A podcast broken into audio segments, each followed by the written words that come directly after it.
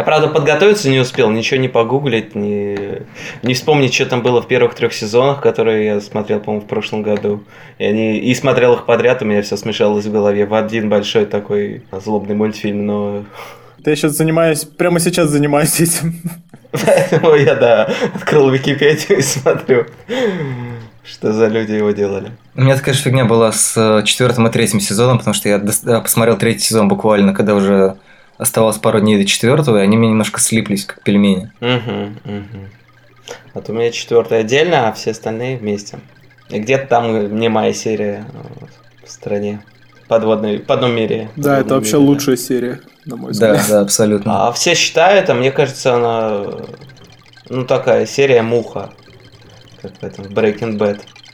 Ну, это... Сама в себе. Понятное дело, что это филлер сам по себе, но при этом блистательно исполненный, поэтому он запоминается иногда больше, чем э, ключевые серии.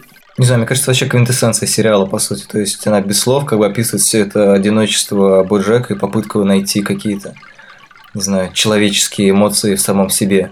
То есть я бы не сказал, что это просто филлер, но здесь это в той же степени, наверное, филлер, в какой э, филлер есть на протяжении всего сериала, да, и как, не знаю, вот финал, например, вам кажется добрым или нет? Финал четвертого сезона? сезона? Да.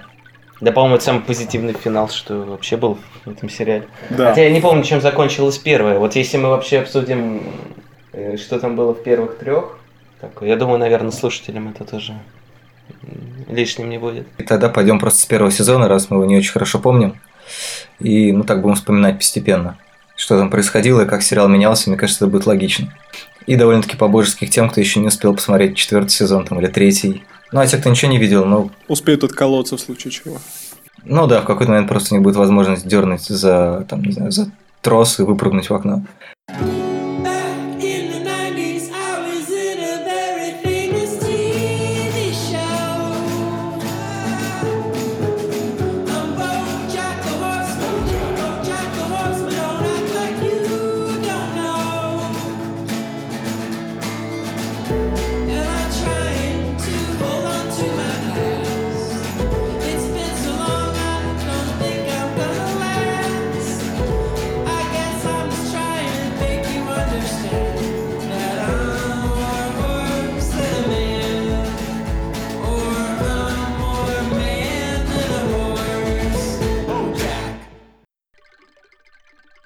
Гав-гав говорит собачка, мяу-мяу говорит кошечка, Мада и Карма говорим мы, и сегодня мы обсуждаем мультсериал «Боджек Хорсман» или «Конь Боджек» в российском переводе.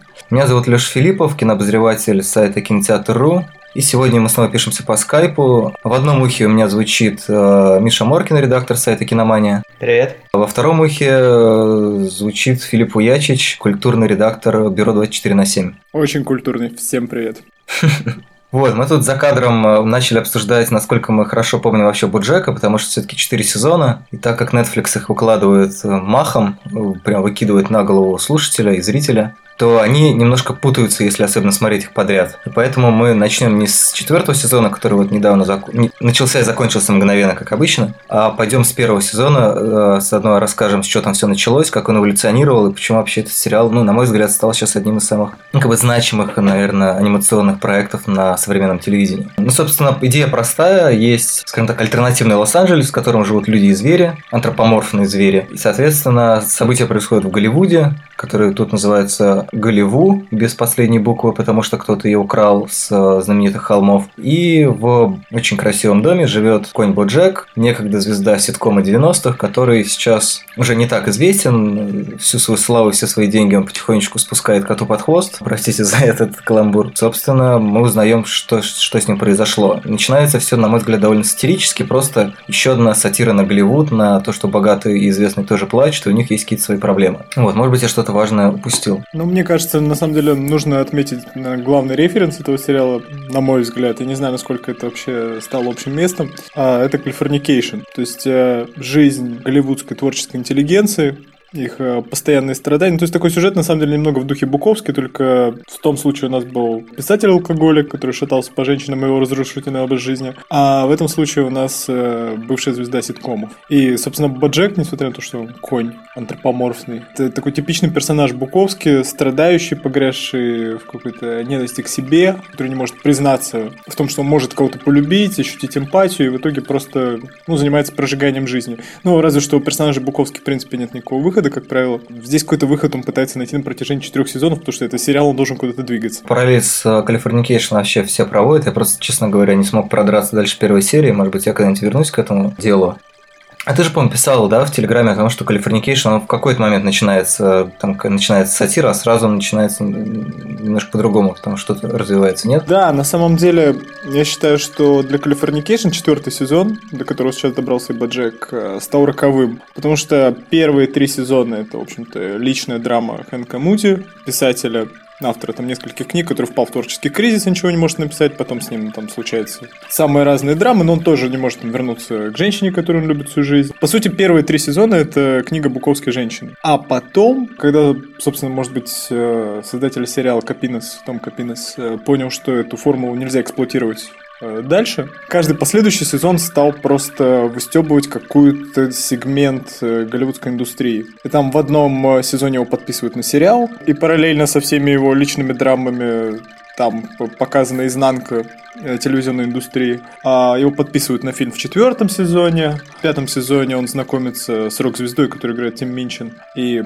он, соответственно, узнает за кулисья рок-сцены, там еще появляется Мерлин Мэнсон в роли самого себя. В последующих сезонах вот эту вот формулу, мы вот сейчас в новом сезоне наш страдающий Хэнк, который, в принципе, застрял в этом своем страдающем состоянии, а будет э, нашим экскурсоводом э, в Голливуд, э, она э, стала раскручиваться вплоть до самого конца. Это был не то чтобы правильный путь для Californication, но то есть он перестал быть историей Хэнка Муди, по большому счету. БоДжеком могло случиться вот ровно то же самое, потому что БоДжек тоже, в общем-то, состоит из грубо говоря, двух центров. Это Стёб над Голливудом и, в общем-то, какой-то путь главного героя.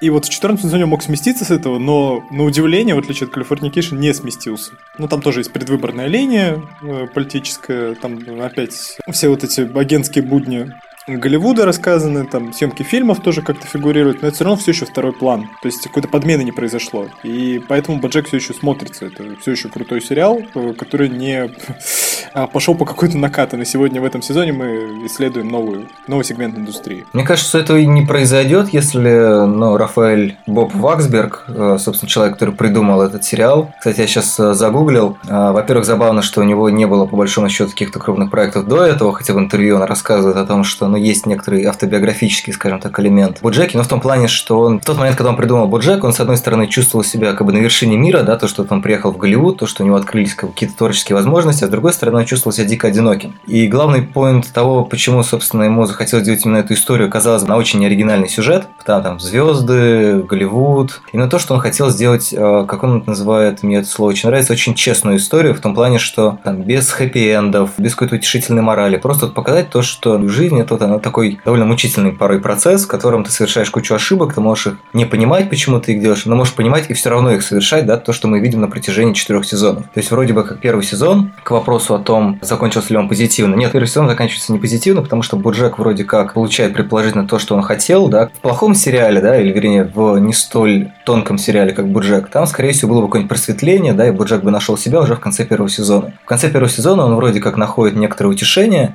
но при этом понимает, что все равно чувствует себя хреново.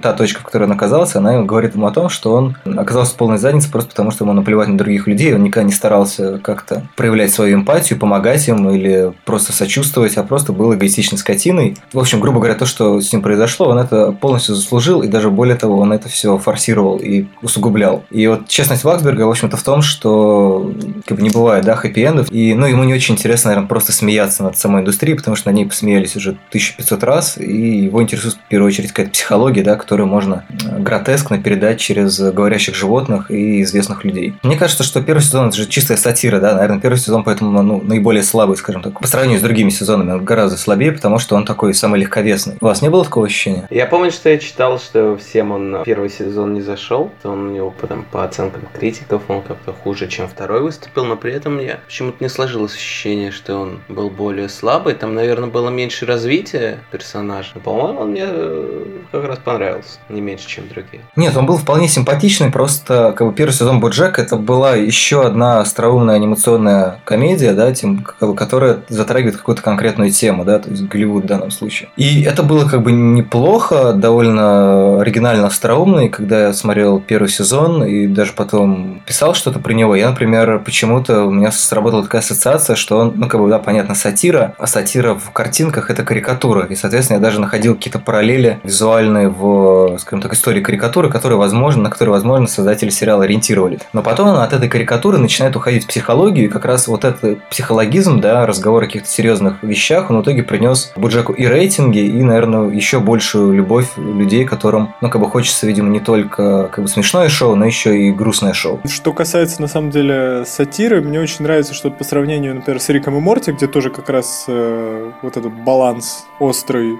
драмы и экстремальных ситуаций для персонажей, где они себя открывают с неожиданных сторон. Сейчас безумно абстрактно сказал про содержание Рика и Морти, но... Ну, так и есть.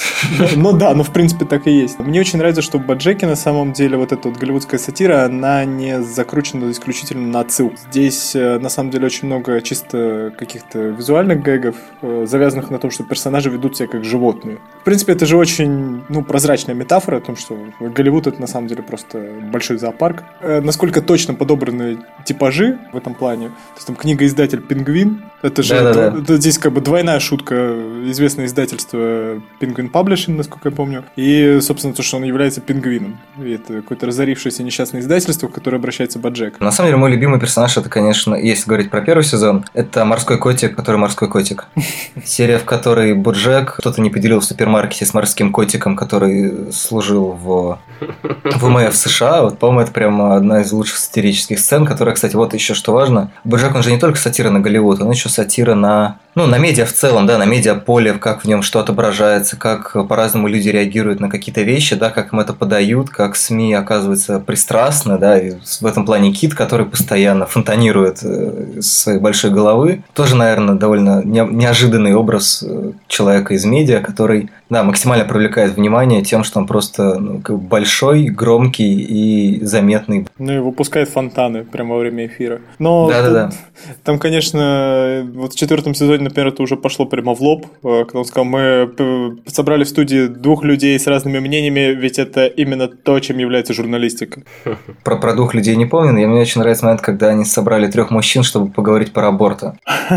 Да. Дело даже не в том, что он не только о Голливуде, дело в том, что Баджек очень э, большое пространство уделяет на сатиру в адрес вот этого социокультурного контекста, который окружает Голливуд. Потому что проблема политкорректности в Голливуде, если его рассмотреть в вакууме, как она просто существует в киноиндустрии, это не так интересно, если бы Баджек еще не выходил в супермаркет, поскольку ну, звезды тоже ходят в супермаркет, и не сталкивался с морским котиком, которому он должен уступить, э, я не помню, там коробку с пончиками, а потому что он морской котик и ветеран. Он может сталкиваться на съемочной площадке с тем, что, например, э, нужно поддерживать среди среди каст такой diversity. Но при этом он сталкивается с этим в супермаркете. Показана система, от которой, в общем-то, не застрахован никто. Да, или ты представитель творческой интеллигенции, ты политик, э, неважно кто. Э, в общем-то, показано то, как функционирует э, сегодня Америка. И Голливуд это не какое-то пристанище, не какое-то убежище от всего этого. Он точно так же в этом варится. И там это показано как изнутри, так и снаружи просто.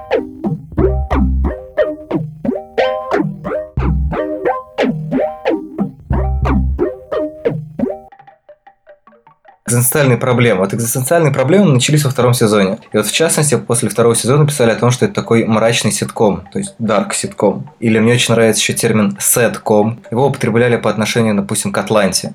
Такое ощущение, что сейчас, в принципе, идет такая мода на сеткомы или на мрачные ситкомы, в том плане, что там как бы есть что-то смешное, но по большому счету они не пытаются тебя смешить, они просто подмечают как бы жизнь в том виде, в котором она существует, или как-то иронично ее осмысляют, и там есть как, как смешное, так и грустное, и грустного чаще всего больше. Мне кажется, что прямо на американском телевидении сейчас есть некоторый тренд в эту сторону, да, если брать Атланту, Рика и Морти, Боджек, или вот я сейчас еще смотрю сериал «Мастер оф Нан», типа мастер не на все руки. Он тоже, ну не то чтобы мрачный, но он не очень веселый, скажем так. Но я бы эту кучу еще кинул комьюнити, который делал тот же Херман, что Эрика и Морти. Сложно сказать, на самом деле, есть ли тренд какой-то. Тренд, он в каком-то смысле, наверное, есть, потому что есть авторы, которые хотят снимать как это называет, допустим, Боб Ваксберг, э, честная история, да, но когда ты снимаешь честную историю, у тебя там не, не постоянно все ходят и улыбаются, да, там, не знаю, Луи Сикей, да, делает сериал Луи или Хорас и Пит. Это тоже, можно сказать, сетком, то есть там есть э, достаточно смешные сцены, а есть какие-то просто невероятно грустные и просто разрывные именно из-за того, что он честно говорит о каких-то вещах, которые там могут тебе быть близки, не близки, и они действительно грустные, то есть они, ну, чередование грустного и смешного происходит в довольно жизненном соотношении, скажем так. Сейчас принципе, наверное, какой-то вектор есть у современной американской комедии, в частности. Ну да, в целом даже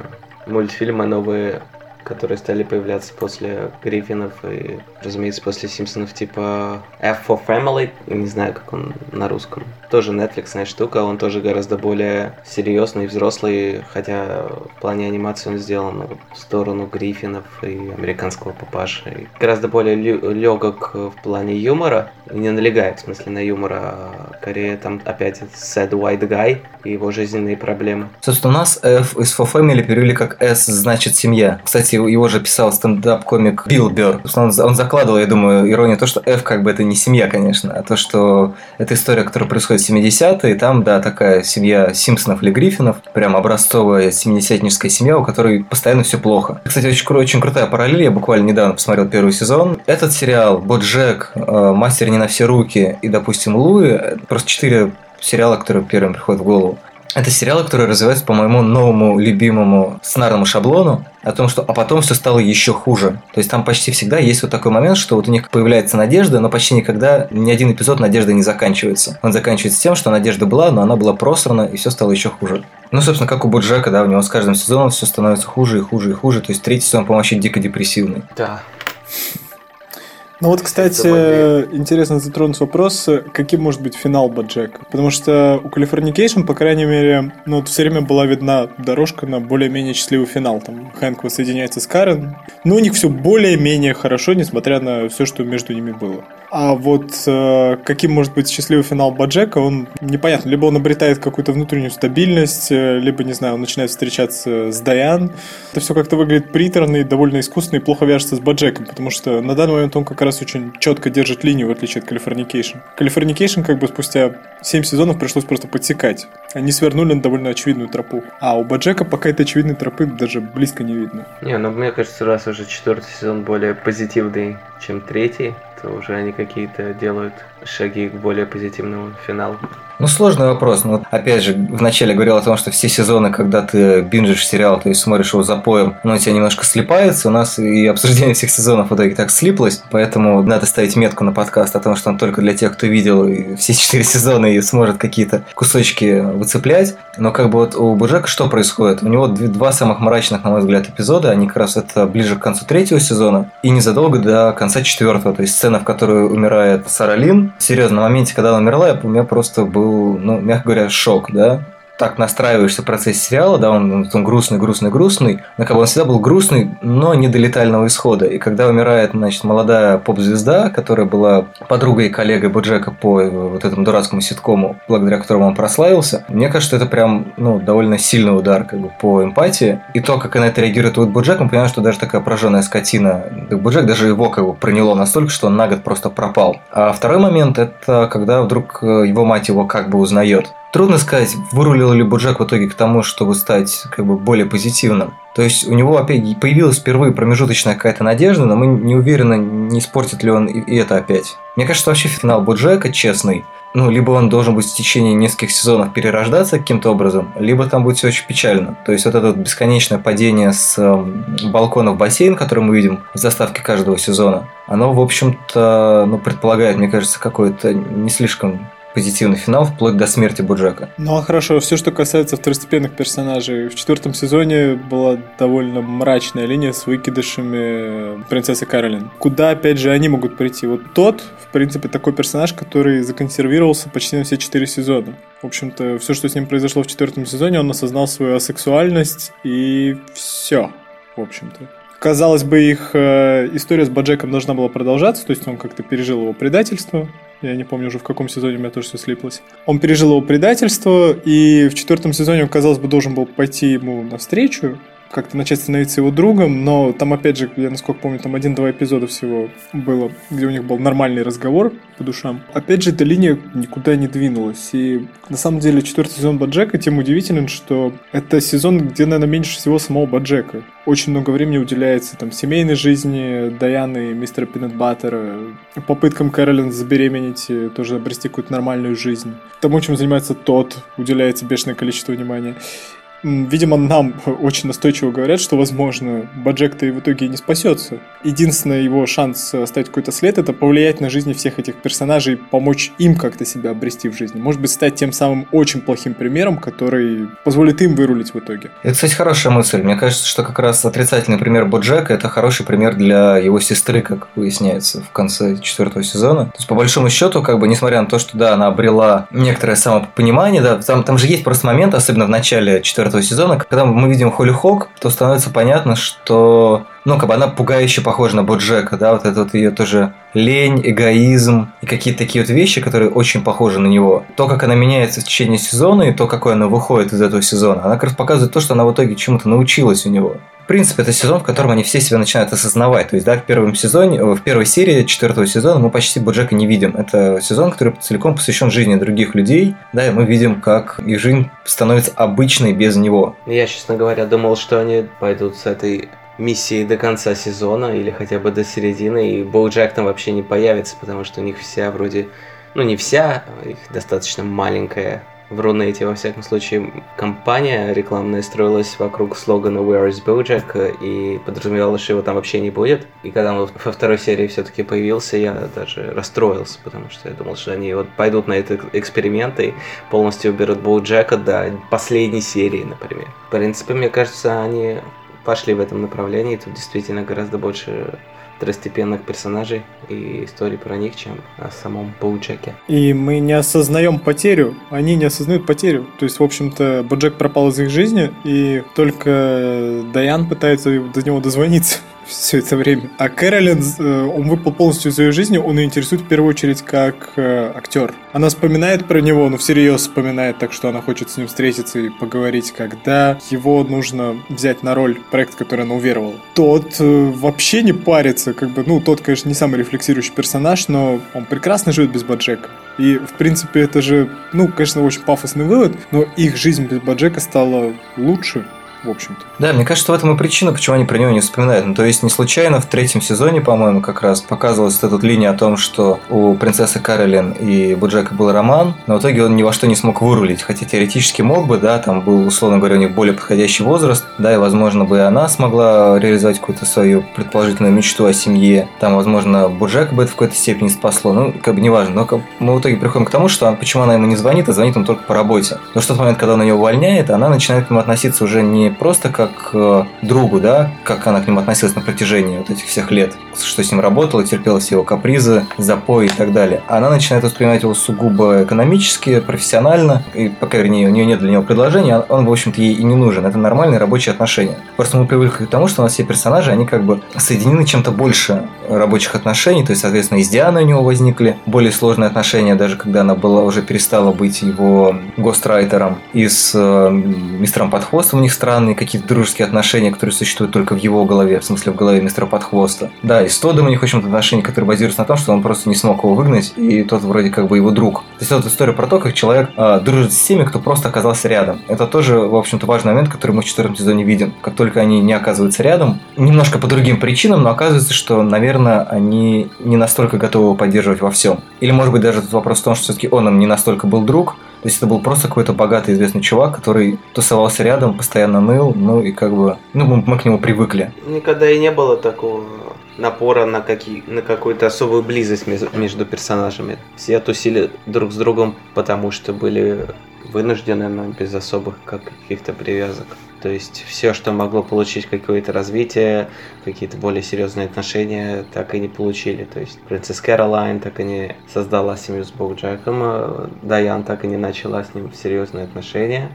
С Тодом они так и не подружились, потому что они, по-моему, до конца до сих пор друг друга не признали как очень важных друзей, ну и, кажется, ими никогда и не были. С Пинат Баттером, соответственно, у них постоянные а, противопоставления друг другу, и, по-моему, все логично. И вот э, как раз появлением дочери, по-моему, это самой дочери слэш сестры, как раз появилась какая-то надежда на то, что в его жизни кто-то появится, поэтому вот, по-моему, он больше всего за весь сериал э, страдает именно в плане отношений, ну, кроме, возможно, Сары Лин, это именно когда с Холли Хок появляется вот этот конечный конфликт, и, и у нее из-за него проблемы, потому что это он, по-моему, не особо переживал, что у людей из-за него появляется проблема, а здесь он единственный раз начал, и, в общем-то, финал этот самый позитивный, потому что тут никто не умер, у Холли как все в порядке, он снял с себя ответственность, что он ее отец, э, что его очень сильно мучило последней серии, потому что он был уверен, что она пойдет по его стопам, а теперь она как бы его сестра, и он Мне кажется, он хотел о ней заботиться. Важно, раз... важного. Да, но, по-моему, он может заботиться и как уже о сестре, то есть у него появилась какая-то семья, которой ему никогда не было, и, но при этом не появилась дочери, потому что если как бы это была оказалась его дочь, по идее бы э, он все равно казался отрицательным персонажем, потому что ну, она росла без него, ну, и как бы он бы чувствовал себя обязанным и плохим отцом, а так как бы не его ответственность, ответственность его отца, а он может как бы войти с чистой страницы в этом плане. Я хотел вот подытожить один момент, да, мы вот говорили о том, что многим э, хорошо без Боджека, то, что у него со многими не, выступ... не выстраиваются какие-то такие близкие, теплые отношения. Но, в общем-то, мы видим, что на протяжении всех этих сезонов главная проблема Буджека в чем? В отсутствии отдачи, да, то есть он ни в, ни в какие отношения, он ничего не вкладывает. То есть у него могло бы много чего получиться, если бы он продемонстрировал за какую-то заинтересованность, да, то есть он э, не делает какой, какие-то важные шаги навстречу Диане, не делает какие-то важные шаги навстречу принцесс Кэролин, он просто не умеет делать какой-то шаг навстречу. И отношения с Холлихок это, в общем-то, действительно первый какой-то такой шаг, который он смог для себя сделать. Это та пружина, которая была взведена смертью Сары Лин, потому что, безусловно, он к ней относился как ну, либо к младшей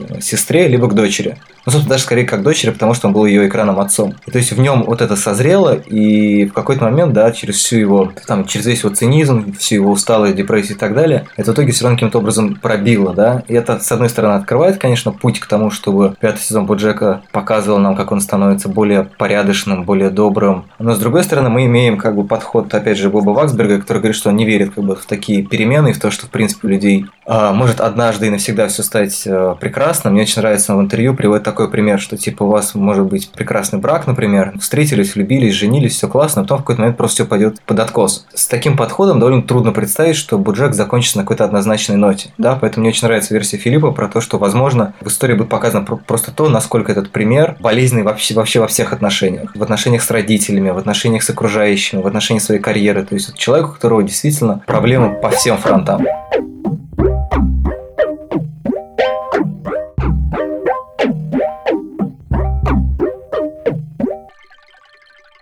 И мне очень нравятся, да, вот эти вставки. Вот, кстати, как вам, на мой взгляд, очень прикольно отрисованные флешбеки, довольно экспрессивные, да, которые показывают детство Боджека и детство и юность его матери. Да, прям ленчевские такие. Но они визуально всегда придумывали интересные решения. Но в этом плане, кстати, четвертый сезон действительно, по-моему, самый интересный. Ну вот, кстати, это выглядит как такая метафора просто репрессированных воспоминаний, к которым он редко, редко обращается, поэтому они показаны очень искаженными и абстрактными.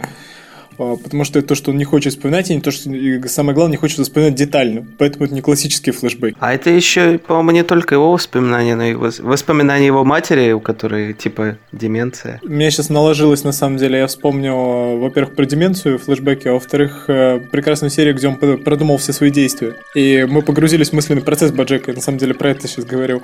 Которые были нарисованы как детские рисунки. Когда он думал, что сказать, э, что он делает. Типа, что я сейчас поеду за молоком. Я не буду заходить в бар. Нет, я буду заходить в бар. А, все, вспомнил, да-да-да. Мне очень понравился этот лихорадочный хаотичный ход мысли, с одной стороны. А во-вторых, флешбеки, которые, правда, просачиваются а, в дом. Прекрасный момент с тем, как он восстанавливает дом. Казалось бы, все, он должен был восстановить свою память. Он восстановил свои предметы, всю обстановку. После этого он это разрушает. Тоже как бы не очень метафорический э, вообще отказ от прошлого. Попытка от него избавиться, и тут э, его как раз настигает Холихок. Буквально там в следующей серии. И потом мать.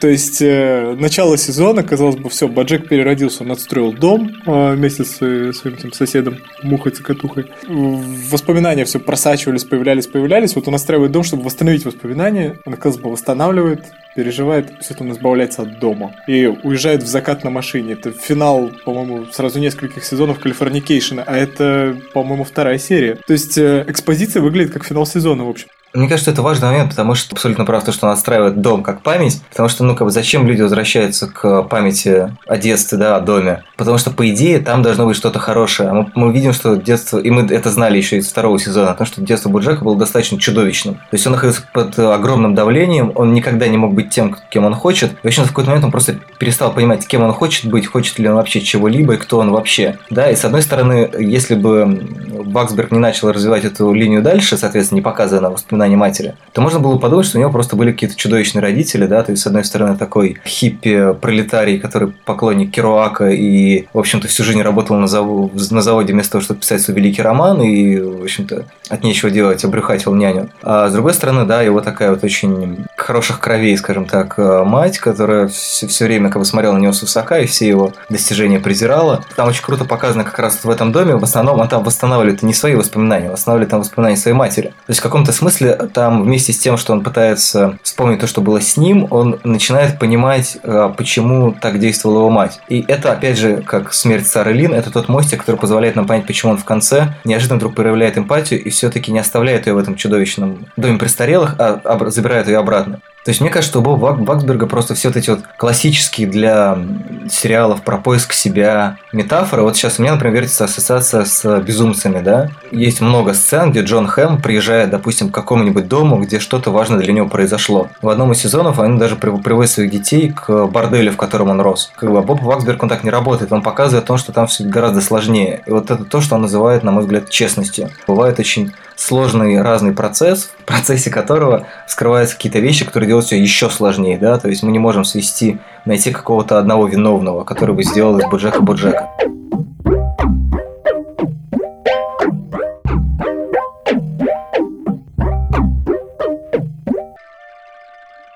На самом деле еще хотел вот какой момент обсудить. Роль мистера, он в русской версии называется подхвост, Peanut Butter. Ну, с одной стороны, он, конечно, двойник Баджека. Самая поверхностная мистер Peanut Butter, чертовски веселый, как будто он упал просто в чан с антидепрессантами в детстве. И у него было совершенно безоблачное детство, без э, репрессивных родителей, там, дисфункциональных семей и так далее.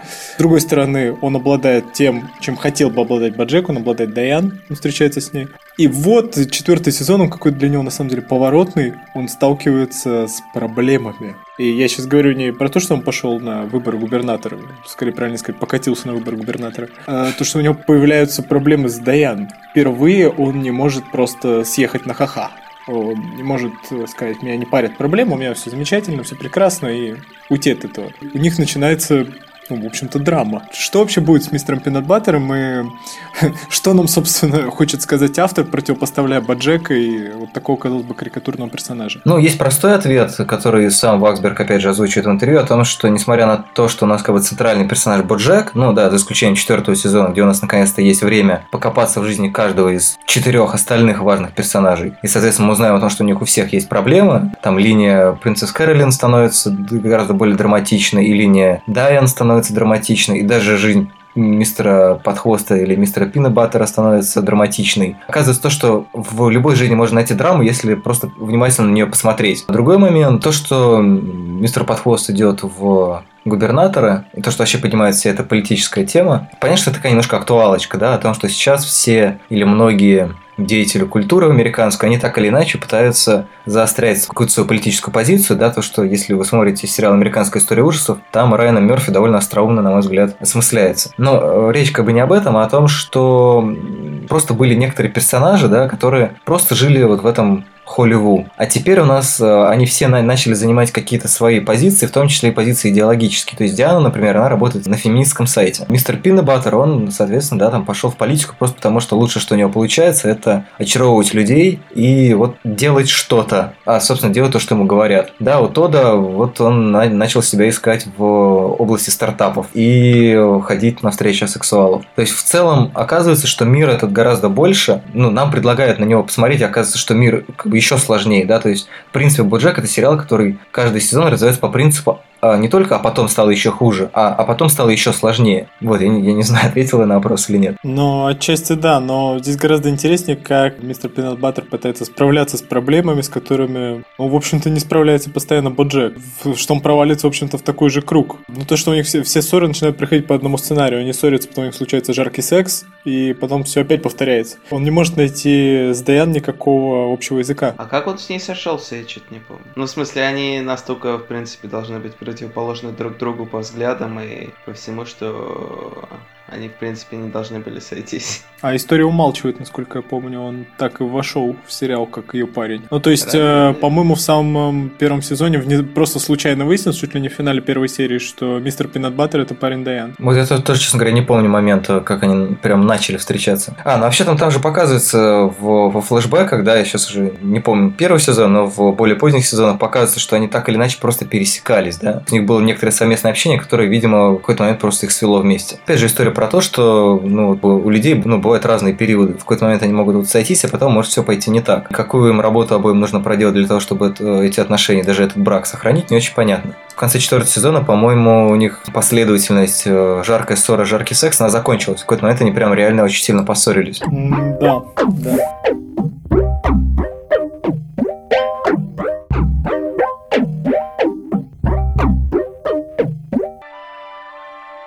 Но еще я предлагаю отдельно обсудить э, серию землетрясения, потому что, мне кажется, это, опять же, маленький шедевр, конечно, не такого уровня, как подводная серия.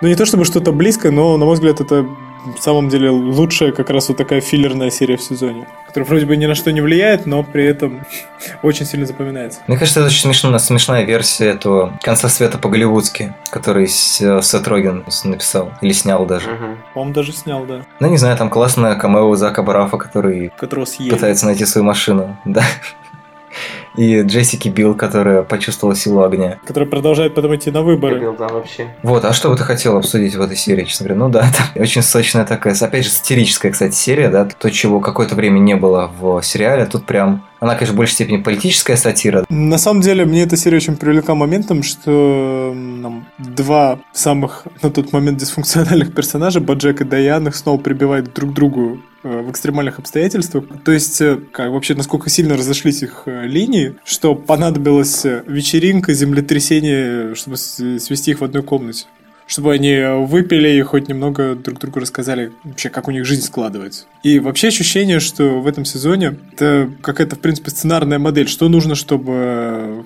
Кэролин позвонила Баджеку? Ей нужно, чтобы какая-то сумасшедшая цепочка обстоятельств в виде сценария от неизвестного писателя упало ей в руки. Это название сценария случайно совпало с именем ее нерожденного ребенка, и она там позвонила... Ну, Баджека случайно совершенно утвердили на роль главного героя, и это ее прибивает к Баджеку. Должно было случиться землетрясение, которое похоронило целый дом под землей, чтобы Даян поговорила с Баджеком. Вот эта потеря всех возможных связей, мне вот кажется, это тоже очень важная тема в сезоне, которая вот как раз в этой серии сильнее всего показана. На сторонней линии идет э, приключение Тодда и Кэролин под землей, как они сталкиваются с э, муравьями. И да, да, главной да. проблемой муравьев оказывается как раз отсутствие коммуникации. Муравьям оказывается чертовски полезен э, менеджер из Голливуда, просто чтобы наладить коммуникации между ними и э, сообщить там, власть имущим в Муравьином царстве свои требования. Мне кажется, это ну, тот случай, когда неспроста. То есть вообще, вот мне кажется, вот эта серия, это реально модель всего сезона. Ну, в, в такой утрированной форме.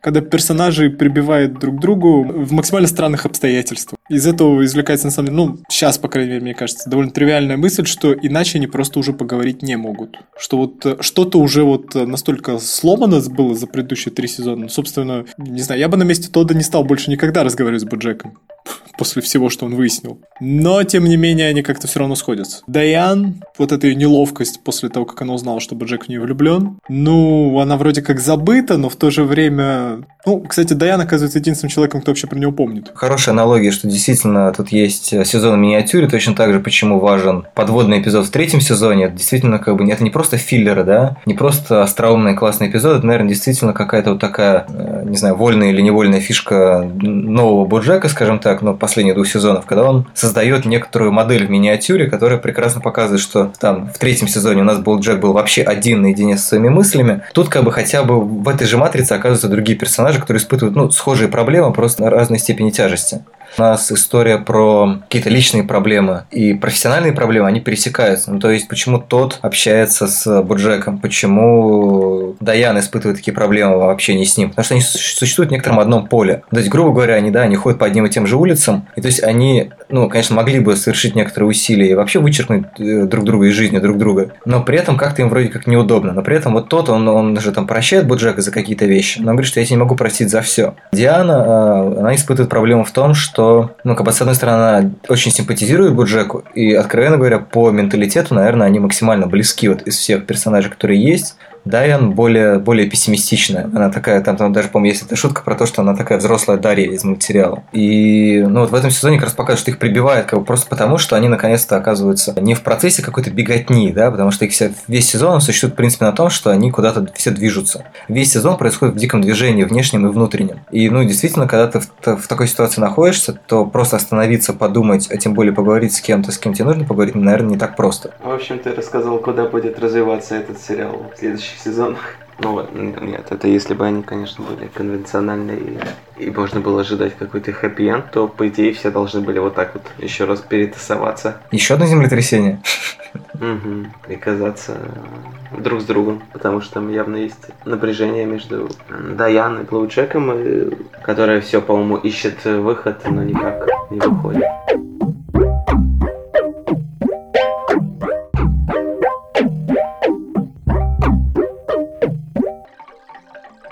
Ну, ладно, на самом деле, вот у меня последний момент, который еще хотел бы обсудить. Мы уже упоминали то, что тот в этом сезоне осознал свою сексуальность. Разговор как бы о том, что да, вот у нас есть асексуальность, у нас есть история процесса Кэролин, у которой происходит э, прерванная беременность, да, то есть, по-моему, около года назад на афише был целый материал на эту тему, э, где как раз говорится о том, что это вот такой момент, о котором, в принципе, не принято говорить, да, и, честно говоря, когда этот текст вышел, это, э, я об этом, ну, возможно, по понятным причинам узнал впервые. В принципе, как ни крути, у нас получается сериалы, которые помимо каких-то очевидных вещей, да, там типа влияние родителей на ребенка, там какие-то детские травмы, весь этот скучный фрейдизм, он при этом еще затрагивает какие-то вещи, показывает, насколько мир широк, да, и разнообразен как бы в формате возможных переживаний, предпочтений, взглядов и, опять же, травм. А, ну, собственно, то, что 8 отцов было у Холли Хок, тоже, мне кажется, это не частая ситуация для сериалов или мультсериалов. Кажется, что важно, но вот как с Тодом это идет, мне кажется, совсем не в ту сторону, в том плане, что они это совсем не раскрыли, но при этом периодически об этом вспоминают, но вспоминают исключительно в диалогах, а при этом сама жизнь Тода в основном превращается в серию каких-то слэпстик-комедийных моментов, как он летает сначала на дроне, а потом участвует в каких-то бизнес-моделях. При этом его сексуальность совершенно не обсуждается, в принципе, не показывается. То есть он это просто констатирует периодически. И у меня возникало впечатление, что они просто вот как пошутили и все, но при этом какого-то прям серьезного разговора я не заметил. Ну вот я с Мишей соглашусь на самом деле с одной стороны, потому что мне сначала так тоже показалось, а в какой-то момент мне пришла мысль, что это тоже часть э, задумки поскольку, ну, не стоит забывать, что Баджек это сатирический сериал. Это же тоже очень важный момент современ... на современном телевидении, когда появляется некий персонаж гей, вот чисто for diversity, для какого-то uh-huh. просто сексуального разнообразия, и он особенный. Он, э, вот то, что он гей, почему-то начинает его характеризовать очень сильно. Или когда, не знаю, появляется бисексуальный персонаж, это тоже в значительной степени становится какой-то частью его характера. Здесь э, как раз показано, что да, тот осознал свою сексуальность, и это никак не повлияло на его жизнь, на сюжет, он остался ровно тем же человеком. То есть вы три сезона знали, вы знали Тодда как не сексуального человека, вот он был таким веселым шалопаем, который, в общем-то, и раньше участвовал в ситуациях типа полетов на дроне, а сейчас вы узнаете, что он сексуал. Как это изменило ваше восприятие этого персонажа? Ну, в общем-то, никак. Мне сейчас пришла в голову, может, это изменило то, что он его потом просто простит, то есть измена его подруги с Боу Джеком как бы перестала иметь такую большую важность для него, потому что в целом у него э, тогда это не, не имеет значения. То есть он, по-моему, после этого к этому и пришел. Ну, плюс ко всему, да, это может быть сюжетным окном для большой сцены примирения. Но, с другой стороны, это будет опоздавшая сцена примирения, как бы она должна была произойти в четвертом сезоне. А она и была, там был же у них какой-то диалог. Что... Ну, я тебя прощаю, но не все, да. Но не на почве сексуальности, в общем. То есть он мне как-то не привлек как основание для прощения. Я просто мне на самом деле такой вопрос, а как необходимо было показать его сексуальность? То есть как она должна была в значительной степени вдруг там что-то поменять? Или что с ним должно было произойти такое, чтобы вот это было, типа, эта тема была отработана, на ваш взгляд? Но она никак не рефлексируется, то есть э, он просто об этом сообщает. Не, ну как не рефлексируется? Он, он находит в итоге девушку, которая говорит ему в итоге о том, что типа, ну да, тоже сексуально. Прикинь, мы можем, да, просто встречаться, и кто-то у нас будет протекать немного по-другому просто. То есть там, мне кажется, эта тема как раз она заявляется, но вплоть до того, что есть еще некоторые другие сюжетные моменты, которым нужно заняться. Но это будет, видимо, раскрыто в пятом сезоне подробнее, что, что под этим происходит. Поэтому я не люблю бинж-вотчинг.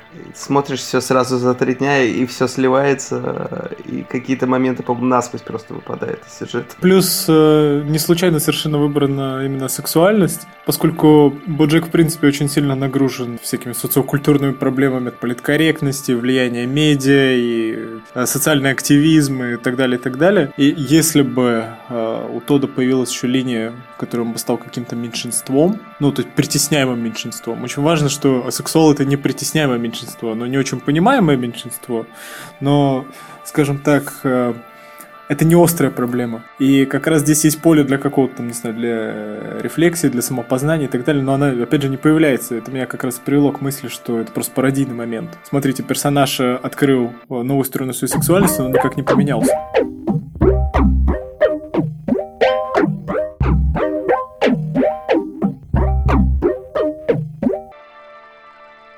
Мне очень интересно, на самом деле, сколько сезонов он продержится.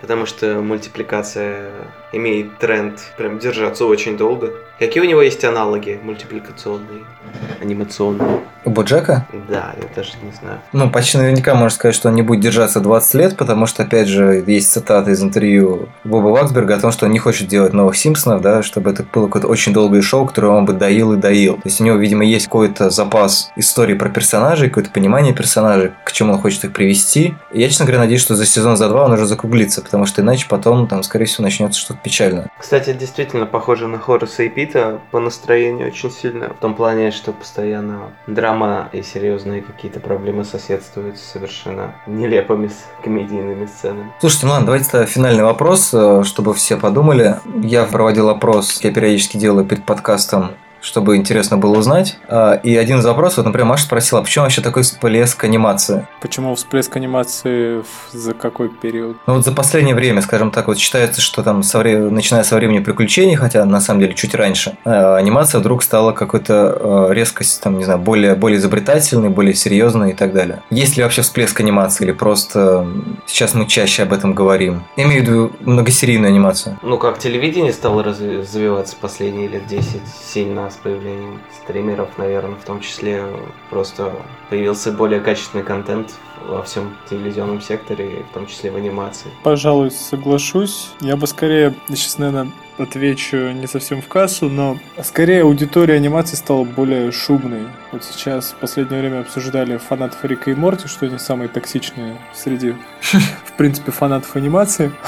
Что, в принципе, анимация стала формировать вокруг себя какую-то фанбазу с какой-то определенной моделью поведения, в случае с Риком и Морти, например. Ну, то есть это сложно сравнить, например, с аудиторией Симпсонов или с аудиторией Гриффинов. Это какая-то более, не знаю, рассеянная масса. Это люди, которые тем более Ну да. смотрели по телевидению все это. А вот портрет аудитории Баджека, ну, понятно, что я делал, ну, или там любого другого, условно говоря, умного мультфильма, а ее, в принципе, можно нарисовать. И Netflix наверняка где-то нарисовал себе эту самую аудиторию, просто он нам об этом не расскажет. Какая у нее демография, чем увлекаются эти люди, что их э, больше всего торкает в подобных сериалах. Но то, что она появилась, как бы единственное, что можно точно сказать, что она появилась. Netflix э, основывается в производстве новых сериалов на, на бигдате, на опросах и на данных, которые получают по итогам просмотров. Вот э, поскольку мы не Netflix, единственное, что мы можем сказать, что у мультфильмов появилась серьезная аудитория. И этот всплеск, он просто сейчас, ну, это скорее обслуживание какой-то определенной интеллектуальной аудитории, которая стала искать серьезных смыслов э, в, такой мультяшной обертке. То есть о серьезных проблемах на не очень серьезном визуальном языке. Как теория еще, возможно, ко всему этому добавить то, что да, вот мы сейчас проводили параллели между Californication и Конем Боджеком, Конем Боджеком и Хорасом и Питом, там каким-то количеством сериалов, мультсериалов, которые я обозначил вслед за некоторыми телевизионными обозревателями как сеткомы. Выросло качество сериалов, вы- вместе с этим выросло качество мультсериалов. Ну, там не совсем прямая коннотация, мне кажется, с э, миром сериалов, скажем так. Ну, то есть, конечно, появляется, повышается какое-то доверие, поднимаются какие-то более серьезные темы, но при этом, опять же, на уровне теории, мне кажется, что есть еще какое-то влияние того, что вот у нас, допустим, да, были Симпсоны, а потом на Симпсонах, скажем так, появились Гриффины, а на Гриффинах появилось еще что-то. Есть как бы некоторый путь анимации, то есть там «Время приключений» считалось в свое время одним из прорывных проектов, да, там по изобретательности анимации, да, по свежести идей, по свежести морали, да, то, что там не, это не просто какой-то поучительный мультсериал, а он все-таки там иногда очень небанальные вещи говорит. И если посмотреть, э, кто сейчас делает какие-то крутые мультсериалы, то очень многие люди, которые работали на «Времени приключений», они в итоге потом пошли в свободное плавание и тоже занимались какими-то вот своими оригинальными проектами. То есть, да, телевидение в связи с тем, что на нем начал появляться более серьезный, более разнообразный контент, стало более открытым к неожиданным каким-то взрослым и или изобретательным идеям. Возможно, мне кажется, это тоже немаловажно, оказались рядом люди, которые способны эти вещи реализовывать. То есть можно говорить не то, что там о каком-то поколении, там, не знаю, это не какая-то новая волна или еще что-то, просто ока- оказалось так, что в индустрии есть такие люди, как там Боб Ваксберг или Пендлтон Уорд или а, Алекс Хирш, который делает Gravity Falls. Все, кроме Ваксберга, работали на удивительных приключениях Флэпджек- Флэпджека, кстати. Возможно, это еще был какой-то такой прото-мультфильм, который был до времени приключений и тоже подтолкнул индустрию к этому. Но в целом, наверное, действительно рост какой-то индустриальный и рост в том числе творческий все-таки. Ты можешь получить полную свободу, но не иметь свободы говорить. Это опять же возвращаясь к реплике Боба Ваксберга о том, что я хочу говорить, делать какие-то честные вещи. Вот, ну и безусловно, это тема для какого-то исследования, отыскать все, что скрыто и так далее. Вот, ну ладно, время уже позднее, давайте прощаться. Давайте. Я не знаю, какое дать напутствие, не повторять путь Баджека, самосовершенствоваться, ну или саморазрушать себя продуктивнее, чтобы это отливалось прекрасное произведение мировой литературы, как это делал Хэнк Муди. Просто при- принимайте себя и пытайтесь направлять негативную энергию в какое-нибудь интересное русло. Желательно творческое. Может быть, вы снимете какой-нибудь классный мультсериал про другого грустного коня. Занимайтесь стартапами. Окей, ладно, всем спасибо, пока-пока. Ладно, спасибо. Пока.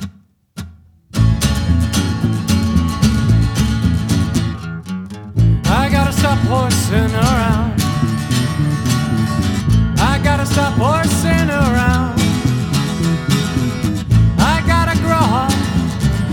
settle down. I gotta stop horsing around. I gotta stop watching my own show. I gotta stop watching my own show. They won't tell me it's unhealthy, cause I already know. I gotta stop watching my own show. I gotta stop drinking every night. Stop drinking every night. I made it past 27 and that makes it alright. But I gotta stop drinking every night.